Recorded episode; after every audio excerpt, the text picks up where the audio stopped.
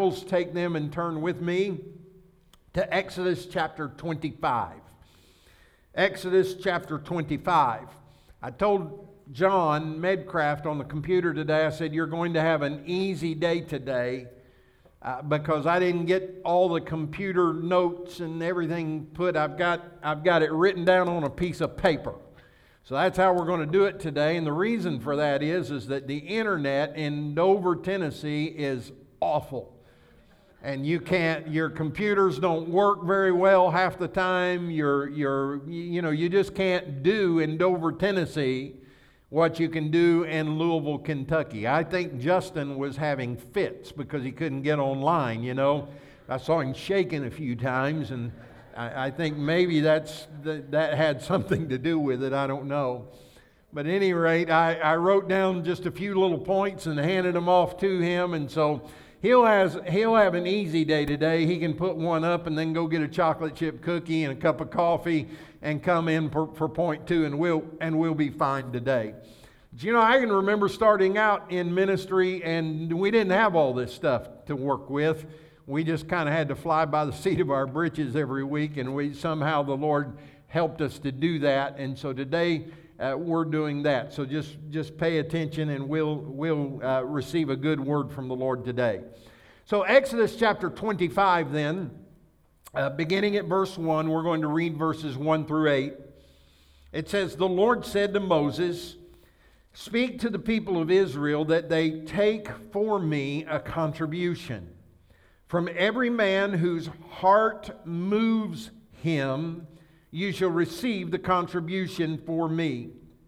And this is the contribution that you shall receive from them gold, silver, bronze, blue and purple, scarlet yarns, and fine twined linen, goat's hair, tanned ram's skins, goat skins, acacia wood, excuse me, oil for the lamps, spices for the anointing oil and for the fragrant incense, onyx stones and stones for setting, for the ephod and for the breastpiece.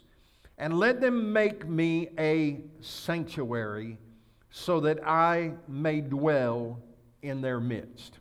Let's pray. Father, thank you that we get, are able to gather in your presence today to experience the power of God in our lives and the Spirit of the Lord active among us. I pray that you'll help me today to preach effectively and to say those things that you've placed upon my heart and believe that your word will go forth and accomplish everything that you have sent it forth to do. And we ask it in Jesus' name. Amen and amen. Now, as you know, for the last few weeks, we've been talking about this idea that God is the God of the movement. He is also the God of the moment. God is doing things in this moment that will expand the movement of the kingdom of God. He does that in our lives. God is doing things in your life right now in this moment that will ultimately allow you to move from where you are to where He intends for you to be in terms of maturity in your faith. So God does things in the moment that is meant to expand the movement of our life. Now, in chapter 25, we see a different segment of what's going on. Up to this point, we've been talking about the miracles that God has done and, and how that Moses was able to deliver the people out of Egyptian bondage and then they went to the red sea and we talked about the story about how that it seemed like that they were trapped there before the red sea. And yet god in that moment did something that was miraculous that allowed them to move out of captivity into freedom. And he parted the red sea. They were able to walk through on dry ground and they got to the other side. And then when when pharaoh and his army entered into the sea uh, to try to attempt to catch up to them and capture them, God closed the sea up on them, and all of his horses and riders were drowned there in the sea. We talked about how that God's manifest presence was, was there in the form of a cloud at, at, in, in the daytime and a fire at night. So that at any given time, all they had to do was look at the cloud or look at the fire, and they knew that God was in their midst and that God had not left them alone in this time in their life. And so we've talked about a lot of different things, and today we're going to talk about how that God now speaks to Moses and he says, I want a place where I can dwell among the people. And you may be thinking, well, doesn't God dwell among us all the time? He does now, yes, because they, He has sent the Holy Spirit among us to dwell within us. But in those days, God would manifest His presence to His people in visible ways, like the cloud and like the fire. And they had to physically look to see where the manifestation of God was. Was He moving? Was He stationary? Was He in front? Was He in, in, in the back? Where was he? They had to physically always be aware of where God's presence was. Today, thank God, we can know that God is with us all the time because His presence, His Spirit lives within us. So we're in a transitionary time here where God now says to Moses, He said, I want a place where I can set up shop. I want a place where I can dwell among my people, and I want you to build this tabernacle so that I can dwell there.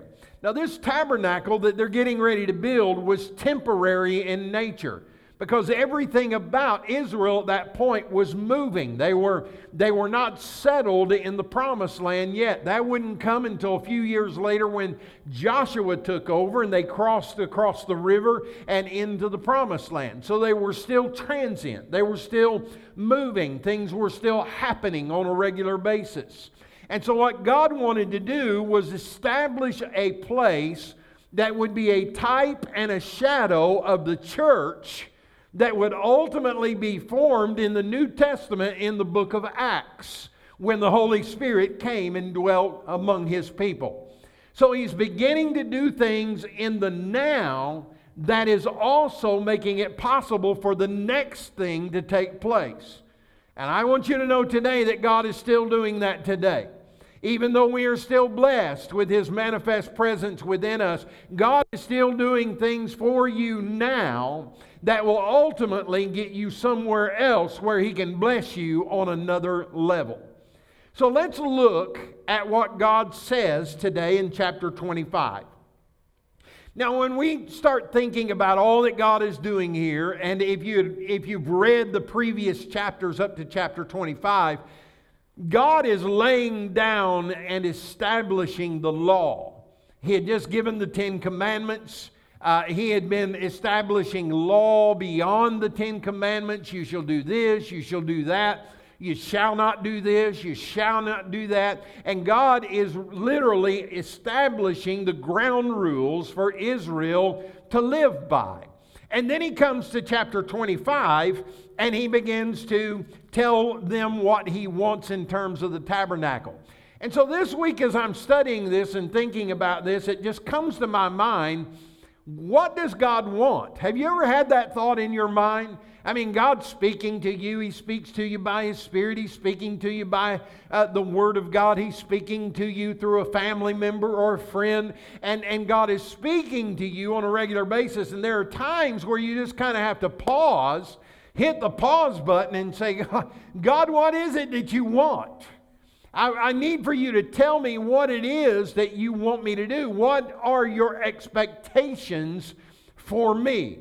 And so I approached this passage of Scripture this week with that question in mind God, what is it that you want? Because he had some very specific things that he asked for. And the first thing that I would like to suggest to you is that in chapter 25, when God tells Moses to speak to the people, he says, I want you to speak to them so that they can take me a contribution, and from every man who, whose heart moves him. So, the first thing I'd like to suggest to you today is that God is looking for hearts of desire. Now, this is very interesting to me because in the Old Testament and even today, God wants us to be givers. God wants us to be tithers. He wants us to be givers. In fact, if you go to chapter 23, verse 18, or excuse me, verse 19, it says, Bring the best of the first fruits of your ground and bring it into the house of the Lord your God.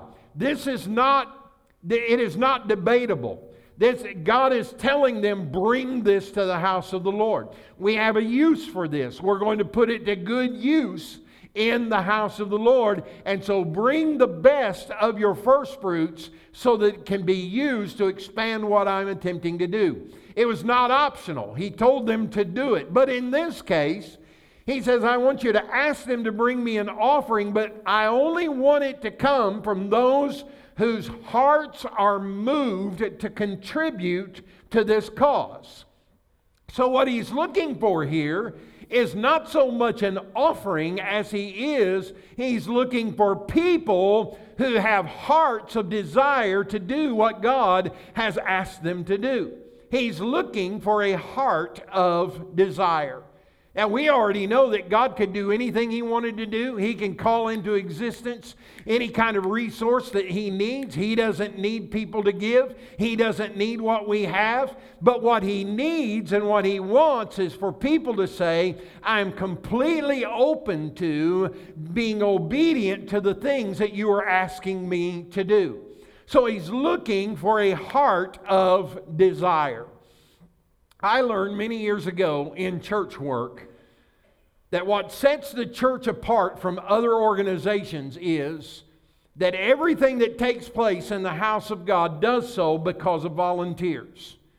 Now, it may be true that we have some people on staff and that kind of thing, but the reality is that it requires people to say, I am willing to be a part of what God is doing we are dealing with volunteers. And so you can't say to a volunteer, you either do this, this, this, and this, or else you're out of here. We're not going to allow you uh, to, attend, to attend our church if you don't do this, this, and this. We're dealing with volunteers. We're dealing with people who say, uh, I am willing to give of the talent and the ability that I have in order to be a part of what God is doing. But you must be willing to do what God is asking to you to do. He is looking for hearts of desire. He is looking for people who will say, Man, if God is doing that, I want to be a part of that. If, if that's what God is up to, then you can count me in. I want to be a part of God's team. So he's looking for hearts of desire. He says, I want you to go to these people and I want you to ask them specifically for some particular things, but I only want it from people whose heart's desire is to be a part of what I'm doing. Now, there may be some of you here today who'd say, Well, I don't really want to be a part of what God's doing if it means that I have to give of myself if, if I have to be a part of something, I, I don't really want to do that. I really just came, you know, for the show. I really just came, you know, for all the feel good stuff. I don't, I don't really want all of that. But what God is wanting to do in His development of His people and the expansion of His church is He's wanting to do what He wants to do through you. The church will only be as strong and as effective as the people who make up the church.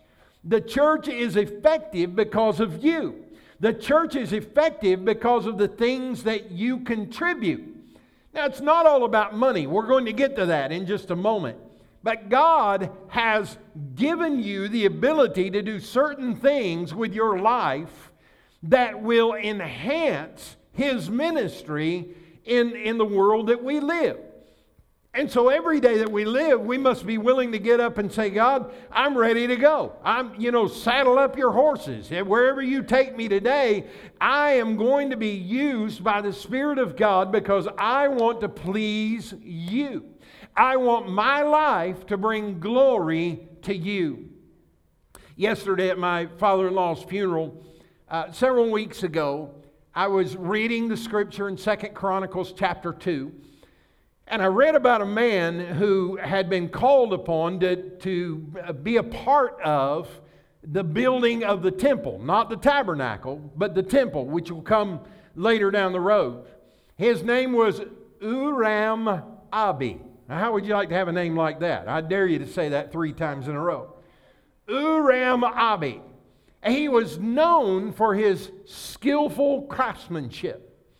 And when he came to the king, the king said, All I want you to do is I want you to build the pillars of the temple. I want you to build two pillars, and I want you to craft them, craft them in such a way that when people enter into the temple, that they will be amazed at the craftsmanship of God. And so this man said, I'm willing to do that. He worked and he worked and he worked and he worked and he built these pillars. They were 60 feet high. And at the very top of these pillars, he crafted with his hands out of brass 200 pomegranates that were out of sight from anybody. Now, how many of you know that if we had a pillar in this building that was 60 feet high, most of you would not be able to see to the top of that pillar. But he built those t- pillars and he crowned them with the glory of these 200 pomegranates. Now, why would you do that? I know people who would say, well, you know, it is 60 feet in the air. Nobody's ever going to see this. So I'm not going to use brass. I'm not going to use the best brass. I, you know, I can get by. I, I don't have to. I don't have to craft the best pomegranate that I've ever. In fact, I could just use some chew, some used chewing gum from underneath the table and just put it up there, and it'll look like a pomegranate, and nobody will know. Except that he would have known that he did not give his best to the king and to God. And God would have known that he did not use the gift that God had gifted him with to bring glory to his name. So, what I'm saying to you is today, you may not be the preacher, you may never teach a Sunday school class, you may never sing in the praise team, you may never be a greeter, you may never be on the media team, you may not have all of those different kinds of giftings, but I promise you this God has given you a gift and has enabled you to be effective in building and expanding the kingdom of God. All he's looking for from you is that your heart be willing to do what he has called you to do. And so the first thing that God was looking for was hearts of desire. You know, I get a little sad sometimes with people that just seemingly don't have any desire to interact with the church. I, I, I, deal with people all the time that they'll tell me, well, I, you know, I love God, but I don't love the church. You know, I, I, love Jesus, but I don't love people who love Jesus other than me. You know, I don't, I don't love that. I don't feel like I need church in order to serve the Lord. But the problem with that argument is that God loved the church so much that He gave His Son to die for the church. He is preparing the church to be his bride so that for eternity the church will be the representation of the thing that God loved so much. And so, my question to people like that is simply this I don't understand how you can hate something that God loves so much. I don't understand how you can say that the, the very thing that God put together and he said, I will build my church and the gates shall not prevail against it. It's his church. He has built it. You're part of it because of his work in your life. I don't understand how people can look at the church and people within the church and say, I have no need for the church. I have no need for the people of God. I have no need for that. I don't like it. I can serve Jesus without it when we know good and well that the church is the thing that God loves so very much. So, what I'm saying to you today is, is that this church that we're a part of is part of the greater church around the world that God has created and established. And we should not hate the church, and we should not look down our nose at other people who are imperfect and part of the church because we are imperfect as well. But thank God, even in our human imperfection, we serve a God who is perfect in every way, and He is bringing us to a place of perfection as well. So He's looking for people with hearts of desire. Secondly, it dawns on me that God is looking for people of diversity. He doesn't want us to all look the same. We don't all bring the same thing to the table. Look at, look at this list in chapter 25. It said, I want you to tell them if their heart moves them to do so, I want you to have them to bring gold and silver and bronze, blue and purple and scarlet yarns, and fine twined linen, goat's hair, tanned ram's skins, goat skins, acacia wood, oil for the lamps, spices for the anointing oil and for the fragrant incense, onyx stones, stones for setting, for the ephod, and for the breastplate. Now, all of these different things were items that different people were able to bring. You see, not everybody had access to all of these things. But based on who they were and the life that they lived and their ability, they all had access to different things. Now, some of you are singers. And so you bring your gift of music to the platform and you lead us in worship. But how many of you know that we have people in the church that they can't carry a tune in a five gallon bucket? And so they're probably not going to be a part of the choir. They're probably not ever going to be a soloist. They're probably not because that's not their gift. But they might be a good teacher or they might love children and be able to minister to children. You see, what God is saying is, is that I need a diversity of people to make up my church. I need people who can bring this gift, and I need people who can bring that gift, and I need people who can bring this gift and that gift. And when we combine all of those things, then it creates this beautiful picture of the body of Christ. You know, I'm, I'm thankful that we have a diverse congregation. When all of our people are able to be here, we have people with different color skin. We have uh, people who are from different nationalities, different nations, different countries. We have people from eastern Kentucky. We have people from western Kentucky. We have people from Tennessee. We have people from uh, Antarctica. I don't know. We have people from everywhere. We have people from Uganda. We have people from Liberia. We have people who make up the kingdom of God. And who are we to say to them, You're not welcome in our church? If God is building the church, He is building it in such a way that it will ultimately bring glory to Him. We, we try to uh, well, I mean, I don't know that we really necessarily sit around thinking about how can we please everybody because I learned a long time ago you can't please everybody. But we've got people that like different kinds of presentations. We've got some people that like preachers that spit. We've got some preachers that, or some people that like preachers that just stand very calmly behind the pulpit and, and, and just deliver the message. We've got people that, uh, that would rather listen online, although I, I think you miss a lot by not coming to the house of the Lord. I am thankful that we can provide that for those who are sick and un, unable to attend, but there's nothing like the live house of God. Amen? But we all have, some people like Bill Gaither. They love to hear Bill Gaither sing.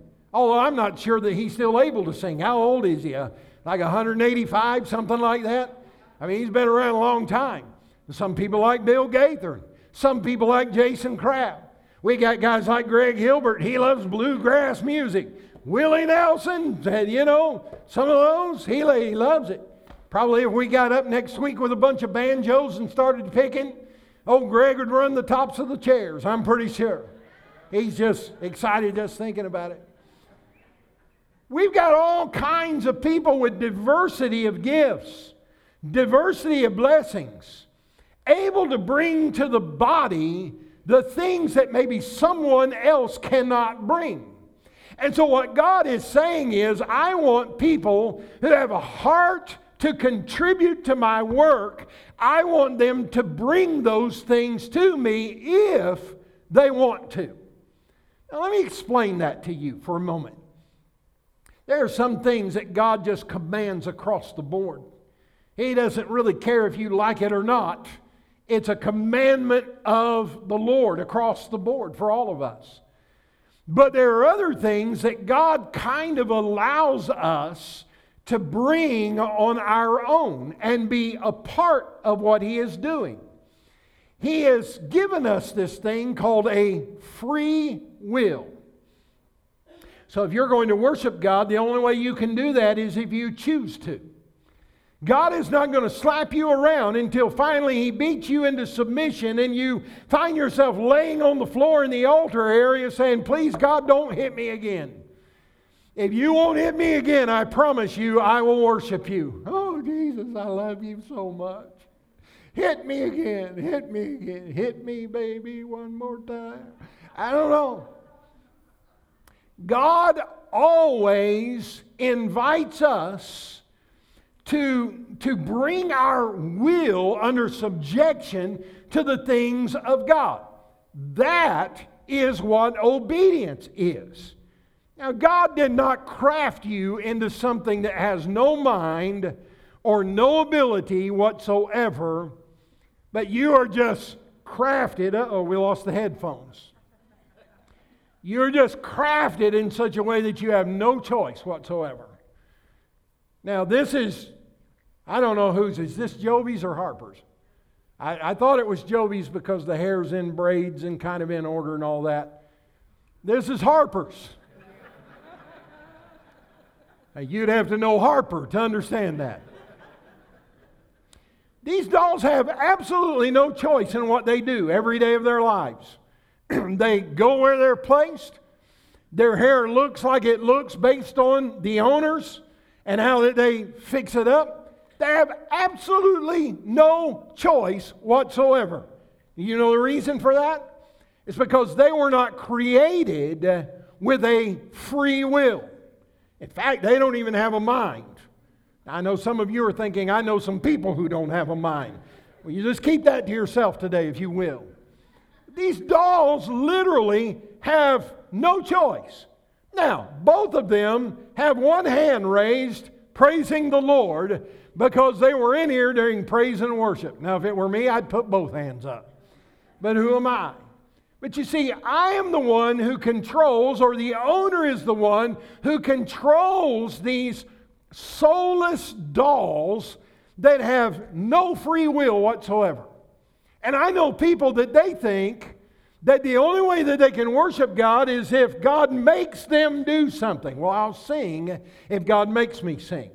I'll lift my hands if God makes me lift my hands. I'll fall in the floor if God makes me fall in the floor. I will do this, that, or the other. I'll pay my tithe if God makes me do it. He, makes me write that check and put it in the box. I didn't want to do this, but God is making me. I have no choice whatsoever. God, please don't make me sign my name. God doesn't work that way. God gives us the opportunity to use our free will to be a part of what He is doing in this earth. So, for those of you who are waiting for God to smack you in the face and tell you what to do and how to do it, let me tell you something God is not going to do that to you. What He will do is He will say, Man, it would be such a blessing for you if you would forgive that person. I'm not going to make you forgive them. I, I won't require it. I will hold you responsible for not doing it, but I'm not going to make you do it. You do it on your terms and in your timeline, and you do it. And then God expects us to give forgiveness to that individual, but He will not make you do it. So we have to, we have to bring these things into the kingdom of God as He asks us to do so. But He said, I only want those with willing hearts to do these things and to bring these things. So he wants a people of diversity. Look around you just real quickly. Aren't you glad that we have people of all kinds? We have people with blonde hair, brown hair. white hair, no hair. You brought it up. I didn't bring it up. If you hadn't brought it up, I was going to try to avoid that one. You know, we, we are who we are. And God has created us in such a way. You say, well, what does that have to do with all this? Well, the people of Israel would have had access to things that other people did not have. For instance, did you know that the dye for some of these colorful um, fabrics that God was asking for, they came out of some of the, the sea animals, that they were close to the water. And so there were a group of people that they could go to the sea and they could get these sea animals and then extract all of the, uh, whatever it is, the dye that was in their bodies and create this dye. There were others that they knew how to create fabric. They were able to weave these things together and they would take it all and bring it together. Did you know that the Egyptians were responsible for teaching the Israelites how to weave and how to make fabric and things of that nature? So they had the knowledge that they gained from when they were in captivity, but when they were in freedom now, they were able to take the knowledge of creating all of that for the glory of God. And so all of these things that God was asking from them were strategic things that He wanted them to bring to the kingdom of God.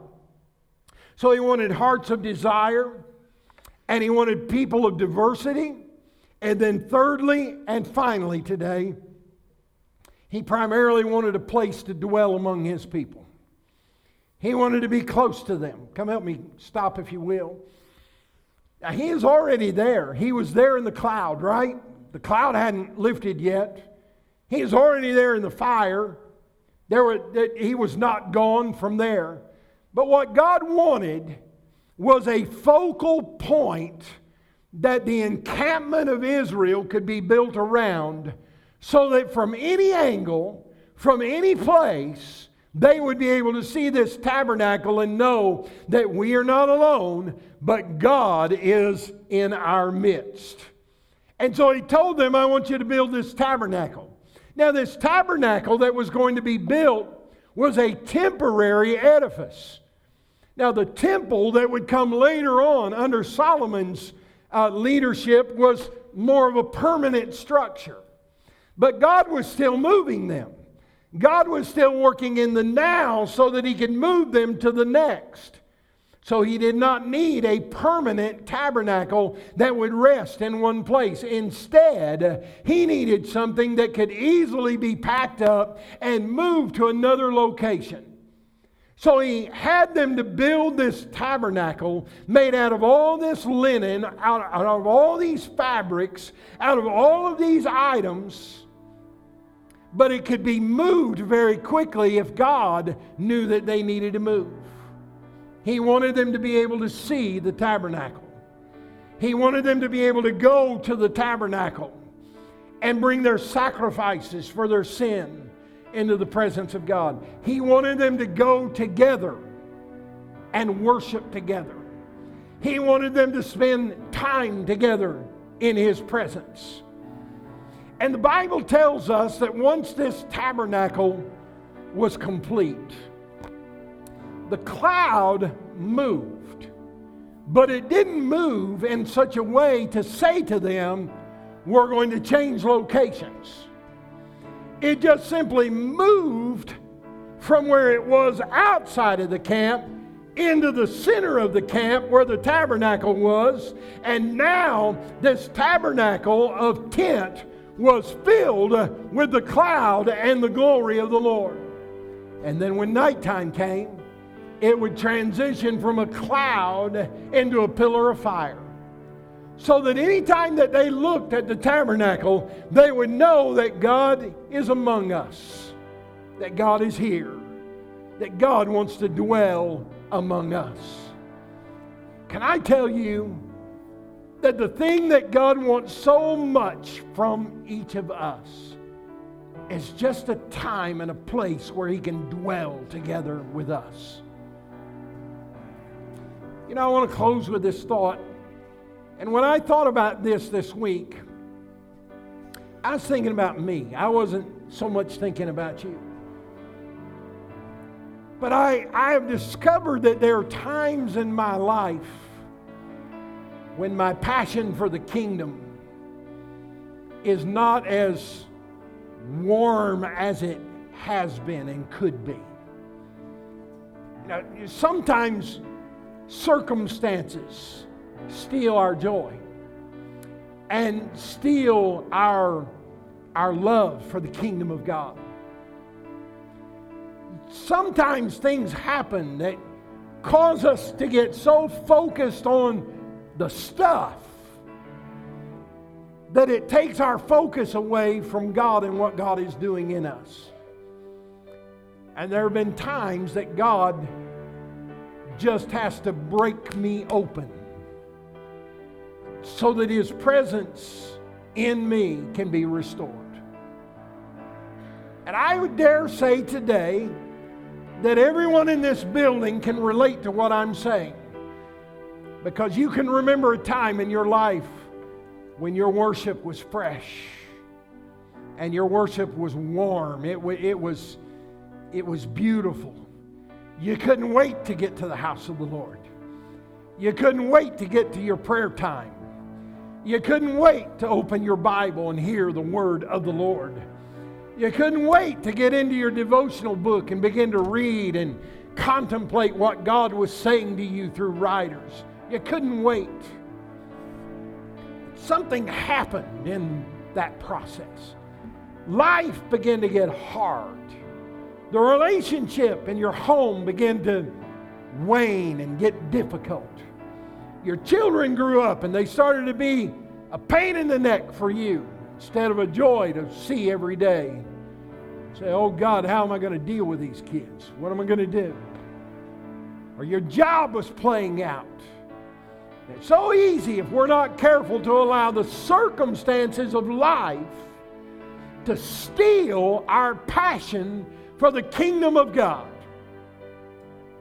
Almost 10 years ago, we came into a situation and we just trusted God and said, God, if you don't, there's no way. And God did. And I'm telling you, miracle after miracle after miracle after miracle after miracle took place. And the only thing we could do was stand back and say, God, I don't know how you did that, but that was really pretty cool. I, am I'm, not sure if that could have been done any other way than by your hand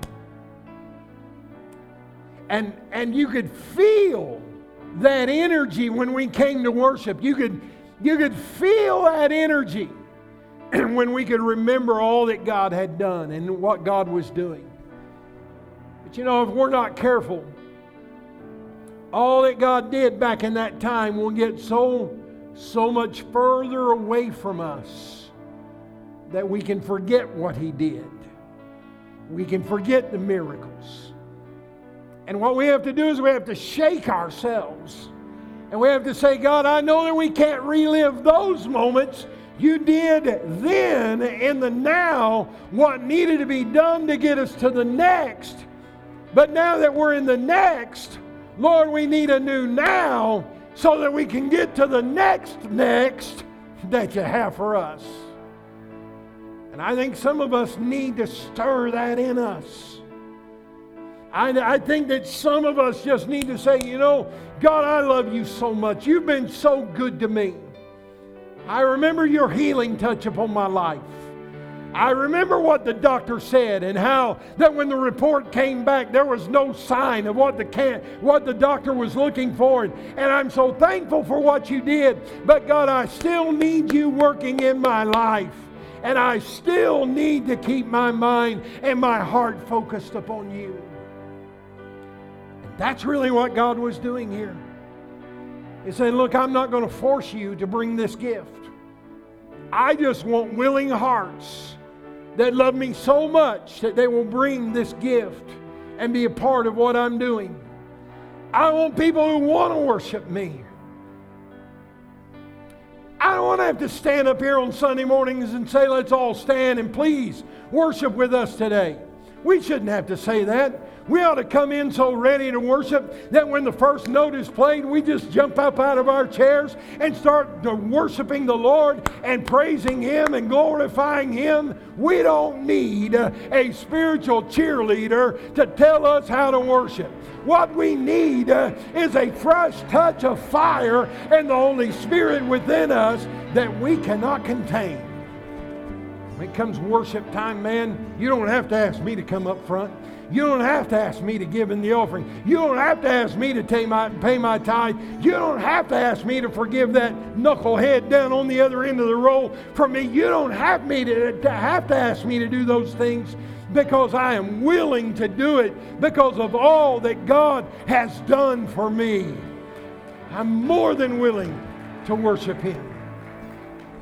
I'm willing to bring what I have. I'm willing to bring the diversity to the church that God needs. I'm willing to do it. And I'm willing for God to dwell in me so that when we get together, there will be more of the presence of God. Now, I, I want to close with this thought. Have you ever wondered that if every chair in this sanctuary were filled, would there be more of God in the house than there is today? I mean, we've got a lot of empties today for a lot of reasons. We got sickness, we got funerals, we got all that kind of stuff. I'm not mad about it. I'm just pointing out the obvious. We've got some empties today. But have you ever thought about if every seat in this house was full, would there be more of God in the house? In one sense, no. Because we have access to all of God that we can handle. But in another sense, yes. Because if I bring in the God that is in me. And Greg, you bring in the God that is in you. And Greg, hey, there's two Gregs. Greg, Greg, Greg. There, one likes bluegrass, the other one probably doesn't. I don't know. You bring in the God that is in you. Paul, you bring in the God that is in you. Shannon, you bring in the God that is in you. What's your name? I, Carolyn, you, you bring in the God that is in you. And we all bring in the God that is in us. Man, you talk about electricity. You talk about power. You talk about diversity. You talk about bringing what God has enabled you to bring. I'm telling you, it will change the atmosphere of the house of God if we all bring in what God is in us. Change the atmosphere. And that's what I'm praying for as we move forward in this year. God, fill this house up. Fill it up with people who love you. Fill it up with people who are gifted by you. Fill it up with people who are talented. Fill it up with people who want to be the best that they can be for the kingdom of God. God, help us to win souls to the kingdom. I'm passionate about seeing people who are living outside of a relationship with Jesus Christ. I'm passionate about seeing them come to Jesus and letting the power of the Lord transform their lives forever. That's what I want. I'm not here to play church games. I'm not here just to have traditional little religious experience on Sunday mornings and go home and eat some fried chicken and mashed potatoes and gravy and take a nap and feel real good about it. I'm here because God is bringing this thing to a close. Uh, he has been doing now after now after now after now, getting us ready for the next big thing uh, that's going to happen, and that is the coming of the Lord Jesus Christ for the church that is waiting for him. And I want to be ready. How about you? Stand with me if you will this morning.